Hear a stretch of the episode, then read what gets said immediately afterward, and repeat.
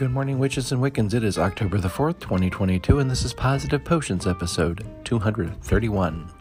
Happy Tarot Tuesday. Today's forecast calls for considerable cloudiness early with a chance of rain, high near 63, winds light and variable, chance of rain 40%.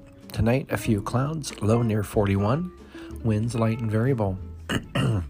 Sunrise 7:05 a.m., sunset 6:40 p.m., moonrise 4:27 p.m. and moonset 12:23 a.m.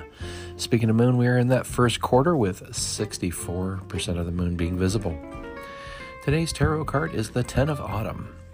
This card represents a wonderful family life, financial security, making wise investments for the future, and being happy.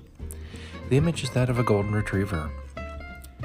The quote on the card reads Contentment comes from knowing that your finances are secure and your family's material needs are taken care of. It is important to honor traditions and have pride in your heritage and the accomplishments of your ancestors.